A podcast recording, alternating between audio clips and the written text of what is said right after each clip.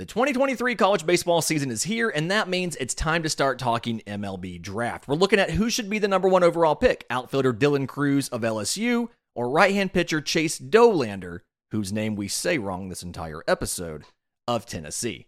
Let's talk about it. You are Locked On MLB Prospects, part of the Locked On Podcast Network. Your team every day.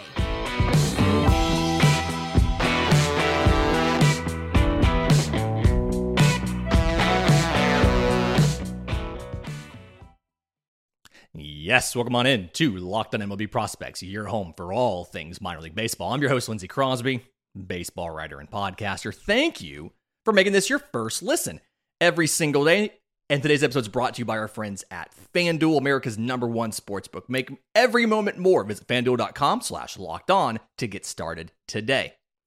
So, College baseball kicked off over the weekend. Fantastic, like long weekend. They took advantage of the fact that Monday was a holiday. We had games all four days.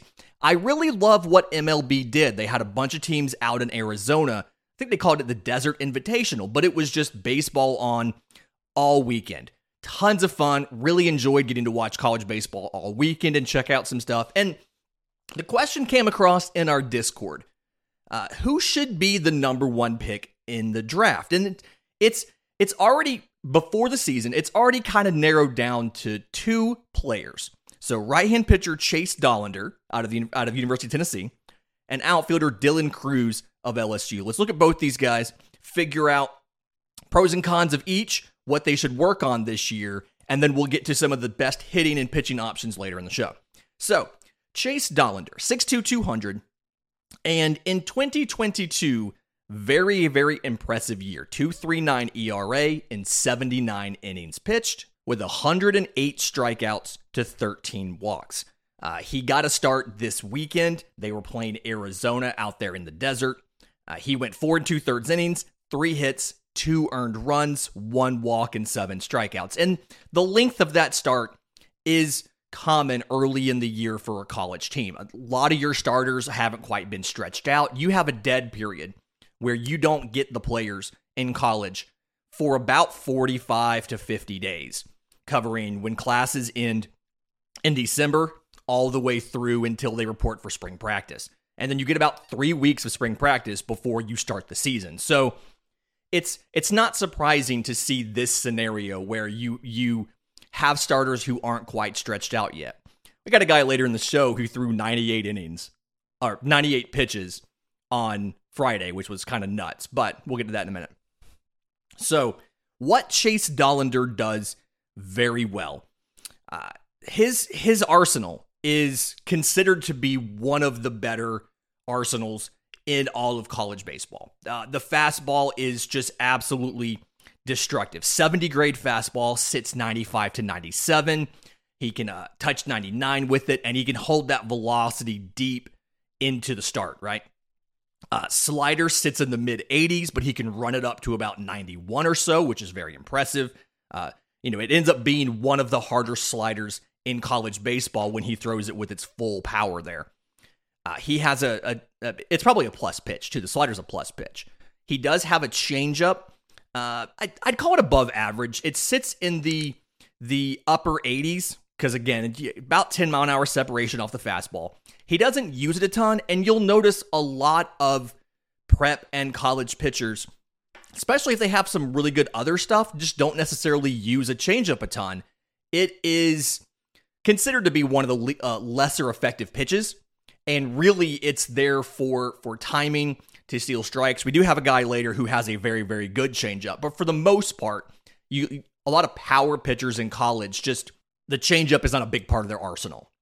Uh, he does have a curveball. I like the curveball. He rarely uses it. So it's a high 70s curveball, a ton of horizontal break to it, right? So it's it's kind of like it's a slower version of one of those sweepy sliders that we talk about so much. It's kind of in vogue right now. And he doesn't really use it because again, the fastball slider combo is good enough to get through most of what he needs to get through.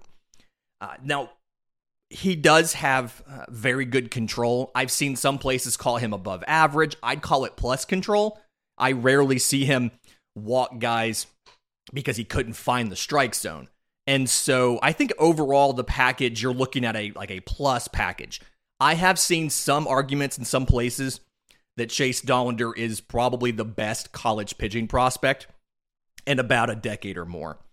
If you want to kind of nitpick, and I'm going to try to in here have things that we're looking for for each one of these prospects in the 2022 or 2023 college season to take them to the next level.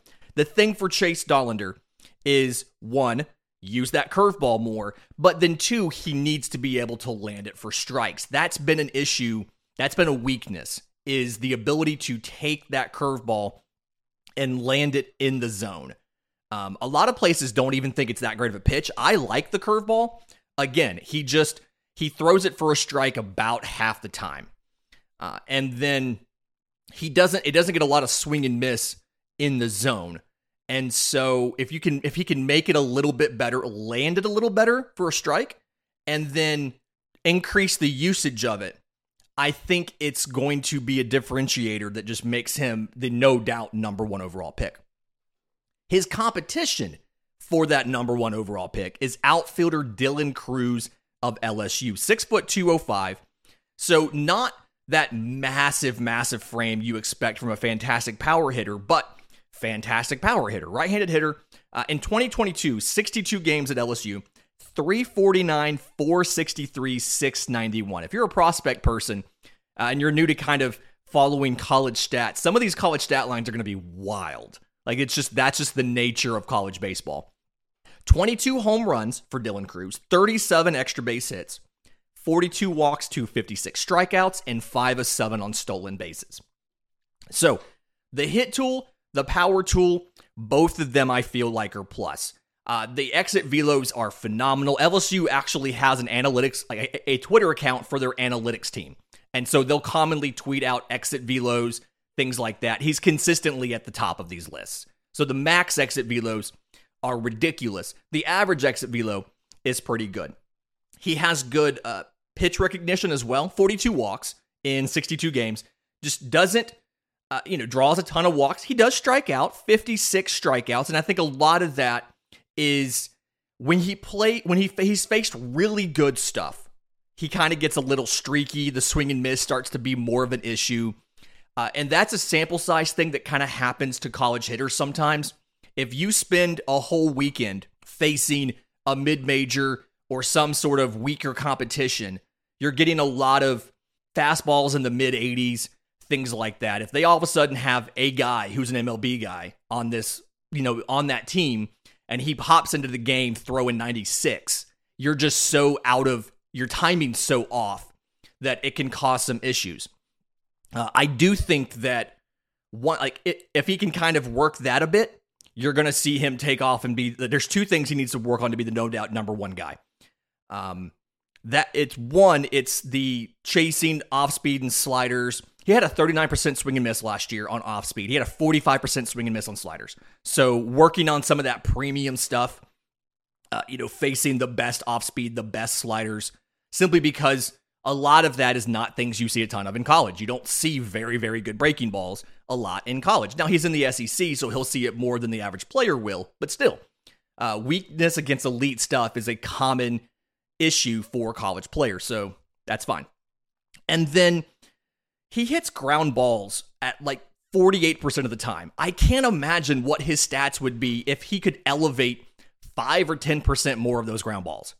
I mean, his slugging was 691. He had 22 home runs and 37 extra base hits in 62 games, and that's with just about every other ball being on the ground. I can't imagine what Dylan Crews would do if he elevated 5 or 10% of those. So, some things to work on there. Defensively, He's played some in center field, but I think he's going to end up being a right fielder. The arm is plus, the speed is above average. The the reads routes reactions I think are good enough to start off in center, but it's something where you're going to have a better defender in the system that's going to push them to a corner.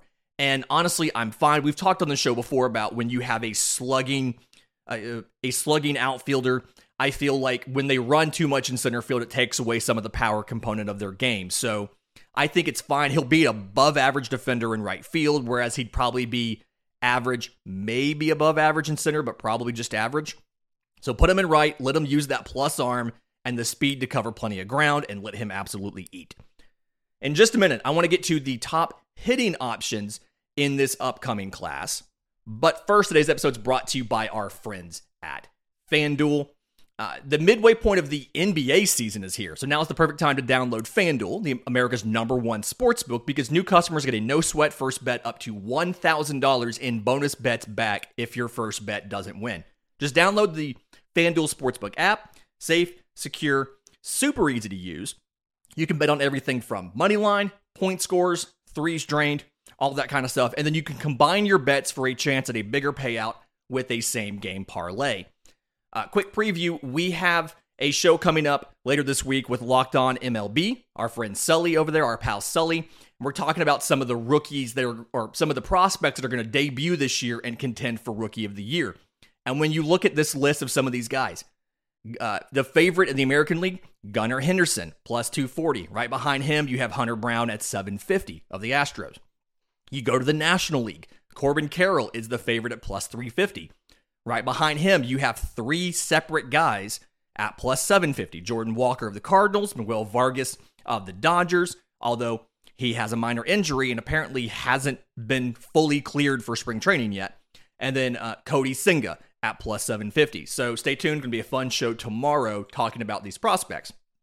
But in the meantime, don't miss your chance to get a no sweat first bet up to $1,000 back in bonus bets when you go to fanduel.com slash locked on. That's fanduel.com slash locked on to learn more. Make every moment more with FanDuel, the official sportsbook partner of the Locked On Podcast Network. Okay, so when we're talking about the top hitters in this class, right now, one week into the season, we're kind of looking at four guys as far as the top college options in this class. We'll do a show a little bit later, probably going to get some help with it to talk about uh, the top prep options in this class, both arms uh, and bats. But right now, the top hitting options amongst college players. The first guy is outfielder Wyatt Langford of Florida.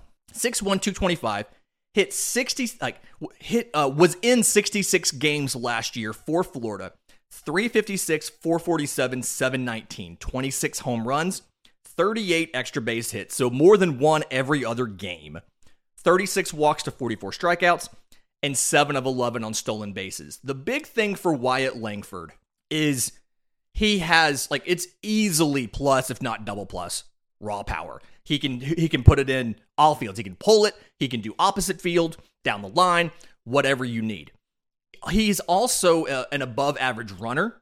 So that helps. Really good instincts as far as the base paths, things like that. The first step is really good. So that means that the speed plays up a little bit on the base paths. The issue here with Wyatt Langford is the defense. He's played a little bit in center. He had Jud Fabian there last year at Florida. Uh, I was looking this year to see last weekend would he start off in center field. He started off in left. He's one of those guys that the arm is not great. It's fringy, maybe. I think he could stick in center if he had an opportunity. But j- kind of like Dylan Crews, just about every system is going to have somebody with a better defender, and it's going to push him to a corner. And then the issue there is his arm is not good enough to go to right, so he's going to be stuck in left. Uh, so that's kind of the thing that you have to figure out. He did get a couple innings in center field after they pinch hit for the center fielder. Uh, he shifted over. The pinch hitter entered the game and left. He moved over to center for a couple innings. Don't think he had a defensive opportunity while he was there, but it's something where definitely a bat first profile, and it's there for the power. Uh, again, premium power. Wyatt Langford should be able to, again, 26 home runs in 66 games last year, slugging of 719. Uh, the number two, and there's after Wyatt Langford, I've got two shortstops on here, and I'm putting, they're both Jacobs. I'm putting Jacob Wilson of Grand Canyon above Jacob Gonzalez of Ole Miss and I'll kind of explain why. So, Jacob Wilson of Grand Canyon, 6'3, 190. Uh, 59 games last year, 358, 418, 585, 12 home runs, 31 extra base hits, 25 walks to seven strikeouts, or for one on stolen bases. 59 games, seven strikeouts. That's the big thing here. So the power ceiling is not great. It is 40 power right now. Uh, it could maybe get to 45 power in the bigs. I mean, he hit 12 home runs in almost 60 games in a metal bat. What's he going to do with the wood bat? It's probably not going to go up that much unless a ton of physical development happens. And so that's going to be the limiting factor, I think, on uh, on Jacob Wilson is the power ceiling. But again, he almost never strikes out. Uh, he, it's very much a line drive swing. He can do it to all fields. He can shoot him down the line. He can put him in the gaps, take extra bases, and all of that. The big question is going to be the power ceiling and, and how much will that hold him back. The other thing is the defense is somewhere between average and above average. And so the question you have, and and and kind of the issue here is he could move to third or to second, but does he lean more into the speed part of his game or does he try to develop that power? The issue here is if you move to third base, you don't have the power profile of a typical third baseman. And so he's got to develop that power. If he kicks into second, then not having the power, you'd like him to have a little bit more speed to his game, maybe be a threat on the bases. But he's instinctually very, very good. His father was Jack Wilson, uh, who played in MLB as a shortstop for a while. And we noticed in last year's draft, a lot of teams like those kids of professional ball players because they have a better idea of how these guys are going to physically mature because they saw how their fathers physically matured. So, a little bit of an extra thing there. It sounds dumb, but MLB teams take this into account. We heard from teams last year about all of the kids of big leaguers Jackson Holliday, Carl Crawford's son, Andruw Jones's son, like all of these different big league uh, kids in the draft last year. So noteworthy of pointing out for Jacob Wilson. The other shortstop, Jacob Gonzalez of Ole Miss, a lot of teams have him higher than Wilson on their boards, or I guess a lot of uh, MLB draft websites and the prospect apparatus have him higher on uh, their boards than Jacob Wilson. In 2022, he's 6'2, 200. In 2022, 65 games, 273, 405, 558, 18 home runs, 30 extra base hits, 50 walks to 32 strikeouts, and 4 6 on stolen bases. Offensively, uh, he's a good hitter. His power is mostly pull side power. Now, the actual like the the the metrics, the measurements on this stuff, the exit velos, the average, the max, all of that are pretty good but his power for the most part manifests pull side versus full field. Definitely think that's something you have time to improve on. He'll obviously get better at that, but right now that's where you are. There's some question about his mechanics. Uh, the swing is not as fundamentally sound as it should be. Uh, at the same time, there are guys who don't have a fundamentally sound swing, but it works for them, and so teams don't mess with it. Probably going to be a organization to organization thing. Are you comfortable with what his swing looks like? Do you want to fix his swing? It's worked in the SEC against the highest level of pitching. And so I'm inclined to kind of leave it, but I could see some teams wanting to wanting to make an adjustment. Uh, defensively, he he's a good athlete. He doesn't have fantastic speed, right? He good first step. The top end the the top end speed is just a little bit lacking. And so it's something where the arm's above average. Depending on the physical development, does he eventually move out to third base? If he does, again, you need that power to manifest a little bit more than just pull side. But either way, really like what we see out of Jacob Gonzalez. Want to see him hopefully improve just enough defensively where there's no doubt he's going to stick at shortstop uh, unless his size takes him away from it. The fourth guy, one of my favorite players in college baseball to watch, Enrique Bradfield, the outfielder from Vanderbilt, 6'1, 160.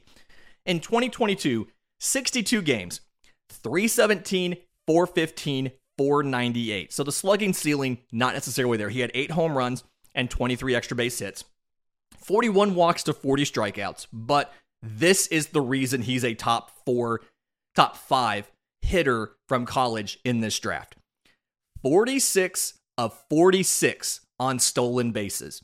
He did not get caught stealing one time in 2022. I watched him in three games when he came to Auburn, uh, when Vanderbilt made the trip to Auburn. And Auburn's catcher last year uh, is is a guy that up until last year worked two way. He was he was on the mound and he was a catcher, and he'd run a fastball up to 94, 95. Massive arm. The only person that stole more than one base against Nate LaRue was Enrique Bradfield. I mean, there was teams that would not even attempt a steal all weekend because they knew about Nate LaRue's arm. Enrique Bradfield stole two. First pitch gone. Didn't even hesitate to to do it when he got on and was safe both times. It was one of the more like he's probably the fastest player in college baseball. Uh, and because of that, he has plus defense in center field. Uh, the arm isn't necessarily the strongest, but it's more than good enough. Uh, I mean, comfortably a plus defender, if not better than that. Um, offensively, really good vision. Again, questions about the overall power ceiling. And I think that there is some room for physical development still. You have to make sure he doesn't get too much size and slow down. But Enrique Bradfield, the, the power ceiling is ultimately going to determine how big of a star he is. But I see him because the the quality of contact is so good, the batting eye is so good. I absolutely see him as a like a major league traditional like old school style leadoff hitter. So big fan of Enrique Bradfield. Uh, going to be a really interesting conversation to see where he goes in the draft and what his power ceiling does this year. If he somehow figures out, you know, double digit home runs, if he hits 15 home runs this year, 15, 20 home runs, I think you're looking at him as possibly your second position player off the board after Dylan Crews. In just a minute, I want to get to some of the top arms in this class. There's a couple really interesting guys, including a really good changeup, right here on Locked on MLB Prospects. And we are back. So when we're looking at the top pitching options in the 2023 MLB draft, uh, you got to start off with Rhett Lowder of Wake Forest. 6'2", 200, 16 games last year, 11 and 3, 308 ERA, and 99 in the third innings. 105 strikeouts, so 9.5 per 9, to 26 walks, 2.4 per 9. Uh, nine home runs allowed. So changeup is his thing, right? So the fastball is above average, sits in the mid 90s, has some good sink to it. Uh, but the changeup is definitely a plus pitch in the mid 80s. It is his main put away pitch, has some surprising late drop to it, and particularly effective. Uh, the slider is probably average right now. It's in the low 80s. I don't necessarily love the shape. So many sliders that you see right now are either the significant uh, horizontal sweepy slider or it's kind of a two plane break thing. His, his is more of a vertical breaker, but it works. Uh, the things I think that he's got got to kind of work on here is he needs to get more swing and miss on the fastball. That's kind of an issue. Is it feels like folks can square up that fastball a little more than some of the other pitches in this class. Um, he got like an 18% swing and miss rate on the fastball, whereas the changeup 38%, the slider 39%. And so if you're throwing the pitch 50% of the time, you need to get more swing and miss on it. If he can get a little bit more velocity or some more life to it to increase the swing and miss, I really like what uh, Rhett Lowder could do in the bigs. The question I have is, you know, we've talked about this before. Those Wake Forest guys, oftentimes they've done a lot of that development already because the Wake Forest pitching lab. So how much additional can you get out of Rhett Lowder? I don't know. But in the meantime, it is incredibly fun every weekend when Rhett Lowder Day comes around. Love Rhett Lowder. Uh, right hand pitcher Paul Skenes of LSU. I hope I'm saying that right. Paul Skenes. 6'6, 235, big boy. Uh, transfer out of Air Force. So he's at LSU right now. Transferred in from Air Force. Uh, last year at Air Force, 10 and 3, 315 ERA, and 85 and two thirds innings. 96 strikeouts, so 10.1 per nine, 30 walks, 3.2 per nine, and four home runs allowed. Uh, the stuff here, the fastball, 70 grade fastball, 95 to 99 or so, just an absolute power pitch. And his whole arsenal is kind of a power arsenal, right?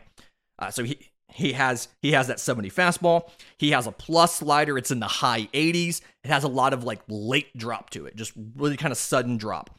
Changeup is solidly average, but it's good enough for a third pitch. Sits again high 80s. I've seen it touch as high as 91.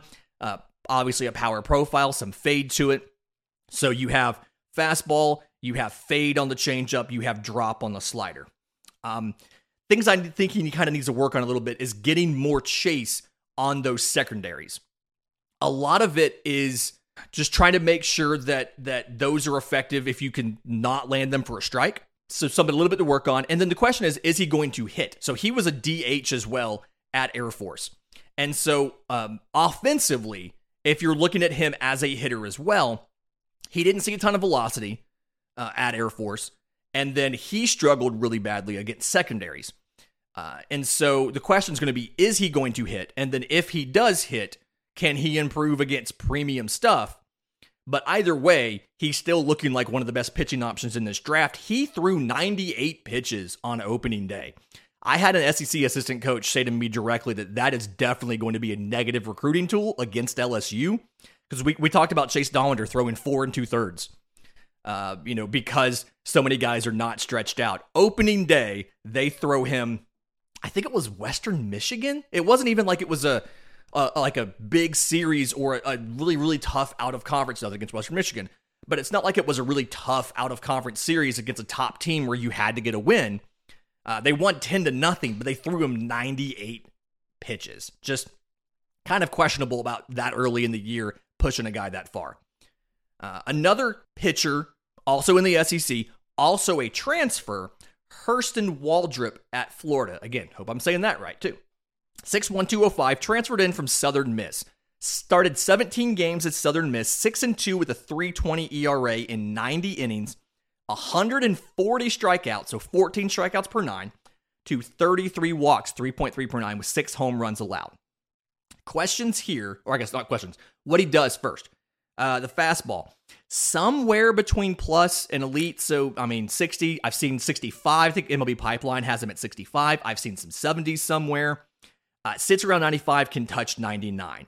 The slider is solidly above average, sits in the upper 80s. And then he has a changeup that is average, sits in the mid 80s, but I really like it. Kind of looks like a splitter, right? Like it, it has the movement of a splitter. So I, I like the changeup as far as a different profile from what you would normally see especially in college. Uh, and then he has a he flashes a curveball from time to time that I think could be one of his best secondaries if he would throw it more.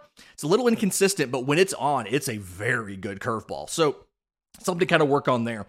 Uh, but I think what what you're concerned about, and we've talked before about those Florida pitchers don't seem to appreciably get better while they're at Florida.